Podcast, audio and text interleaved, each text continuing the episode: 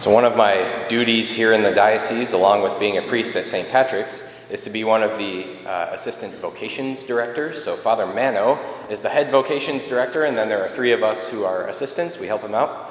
And one of the things that we do in this role is to go around to the different elementary and middle schools in the diocese and we'll put on vocations assemblies, right? So we'll go in there and we'll get the kids in the gym, we'll play a little basketball, we'll play a little volleyball, and then we'll do a vocations talk to them in the middle of all of it.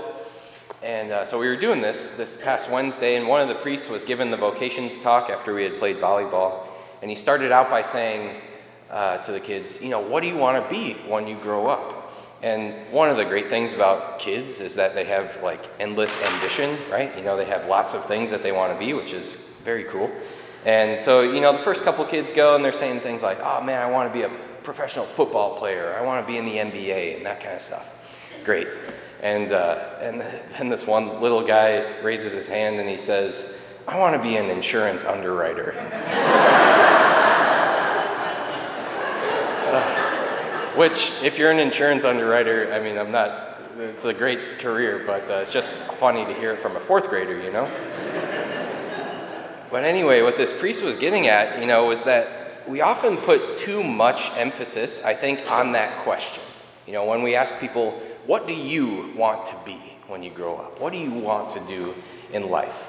When the question really should be, what is it that you think Jesus wants you to do? And those are very different questions, aren't they? You know, we can spend our whole lives making our own plans and trying to fulfill them without much success, you know? But if we're constantly asking the question, Jesus, what do you want from me? I surrender to that. I want to be obedient to you, Jesus. What did you make me for?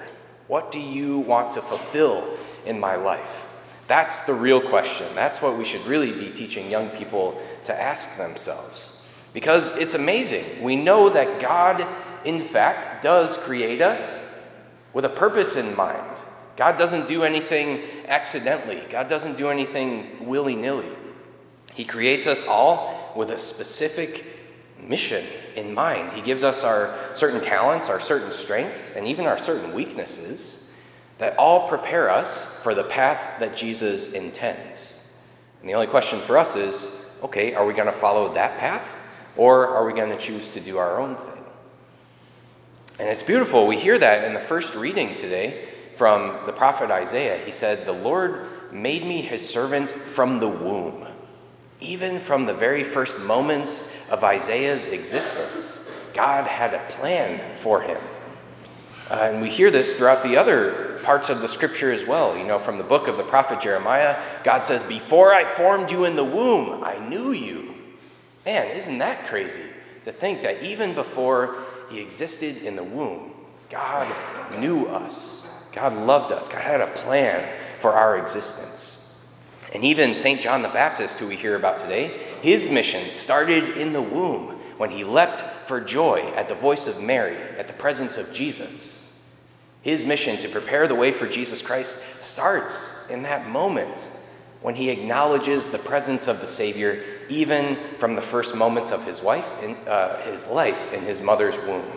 And what a beautiful thing that is to know that God has a plan for each one of us. That's incredible. God cares about you specifically. God didn't skip over you, God didn't forget you, nothing like that. God has a plan for you. He has a plan for me. He has a plan for each and every single person that's ever existed. And we have importance through that. God wants us to exist. And that's amazing if we just sit in there uh, and think about that a little bit. We have purpose, we have meaning, and that's beautiful. But even on a deeper level, even deeper than that, we have meaning, we have dignity, we have value as human persons because of who we are, not because of what we can do, because of who we are as made in the image and likeness of God. I was at a family's house a couple nights ago, and um, a young family, they had just had a baby a couple months ago, and we were sitting around the dinner table after having the meal, and the mom was sitting next to me with the infant, and she said, Hey, father, do you want to hold the baby? And so just even the thought of that stresses me out, you know? so I started to say, like, oh, well, I'm not, I don't know, it makes me kind of nervous. And before I knew it, she had put the baby in my arms. Right? And I was sitting there just holding the baby. And when you hold a baby, you just can't help but recognize the beauty, the value of that child. Innately, instinctively, uh, instinctively, we know the value of that child. Not because it can do anything. Literally, that kid can't do anything productive. He just squirms around and waits for someone to take care of him. But we also know that we would do anything for that kid to protect him, to make sure he's okay. Because he has value, because of who he is, made in the beautiful image and likeness of God Himself, not because he can do anything. And this is true for all of us, brothers and sisters. This is true for every single human person, whether it's an infant, a couple months old, or a 95 year old person at the end of their life, or even for a child who has just begun to exist at the moment of conception in its mother's womb. That's all human life. And because of that, all people, at whatever stage of life, are important, are valuable, and have dignity. And the reason why I'm talking about this this morning is because this coming week on Wednesday, we'll recognize the 47th anniversary of the Supreme Court's decision in Roe versus Wade. So it's this decision basically that, um, that the Constitution of the United States provides for the right to have an abortion, which is an egregious decision. But we know that in the last 47 years, this has been the case in our country. And it's now more than ever that we need to keep fighting against it. We need to keep up our pro life efforts. We need to keep praying, first and foremost. Um, and it's not an issue of one political party versus another. It's not an issue of anyone being uh, having the right to choose anything.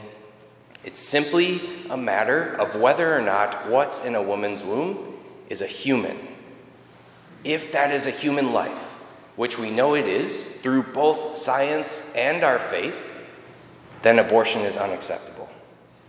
If that's human life, which it is, then abortion is unacceptable, and it's as simple as that. It truly is.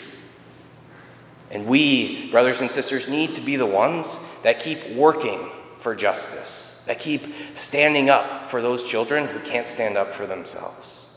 We need to keep praying we need to keep speaking the truth. We need to keep witnessing to our faith. We need to keep doing our best to make sure that pro life legislation is passed. All of these things fall to us. No one else is going to do it. We need to be the ones to go out and make this happen. And we receive the strength to do that through our prayer, through our sacraments, and from each other, building each other up in this community and helping each other to go out and do that. And now I want to make a very important point here. If you've had an abortion, if you've participated in an abortion, if you've encouraged an abortion, you're not defined by your sins. None of us are defined by our sins. We're defined by the fact that we are beloved sons and daughters of God the Father. And so if you've done something bad, that doesn't mean you're a bad person. Jesus Christ loves you. Jesus Christ wants to give you his mercy. The mercy of the Sacred Heart of Jesus is limitless. There's nothing we can do to separate ourselves from that. But we have to make the choice to receive it. So don't be afraid to approach the mercy of Jesus Christ in the confessional. At this parish, we have confessions every day. The mercy of Jesus Christ is always available to us. Don't be afraid of it, but rather go to the Lord, receive that forgiveness, and receive the healing that Jesus wants to give you. We're not going to be judgmental. We're not going to yell at you. We're not going to be mad. We're there because we want the mercy of Jesus Christ to flow out to everybody in our parish and to everybody in the world. And so, again, brothers and sisters, let us uh, be renewed in our efforts, our pro life efforts, to stand up for what's right, to keep praying for those children, to keep praying for an end to abortion, and to keep witnessing to our faith. Let's not be afraid to go out and preach the good news. Let's receive the strength that Jesus Christ has for us in this Mass today. And let us go out and continually stand up for those who can't stand up for themselves.